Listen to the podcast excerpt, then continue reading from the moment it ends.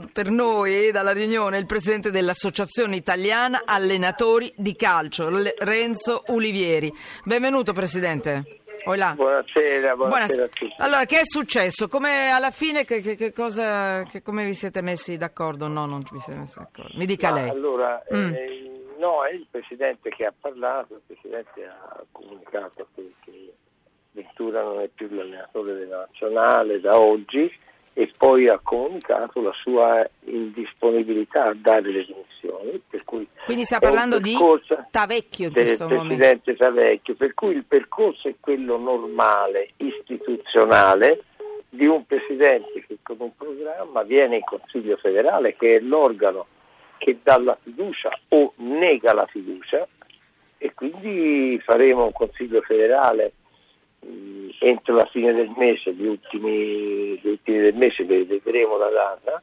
e quello è il luogo dove vengono prese le decisioni. Lei, eh, allora, mi, ri- mi ripete di Ventura eh, perché è importante quello che mi ha detto, cioè Ventura non è più confermato, non è più L'allenatore- sì, l'allenatore della l'allenatore nazionale. della nazionale, Ho capito sì. bene, eh, st- beh, la ringrazio perché una volta tanto, oh, eh, Vittorio Feltri, eh, Francesco Repice, Radio 1, Italia sotto inchiesta, per- una volta tanto ha dato per prima la notizia.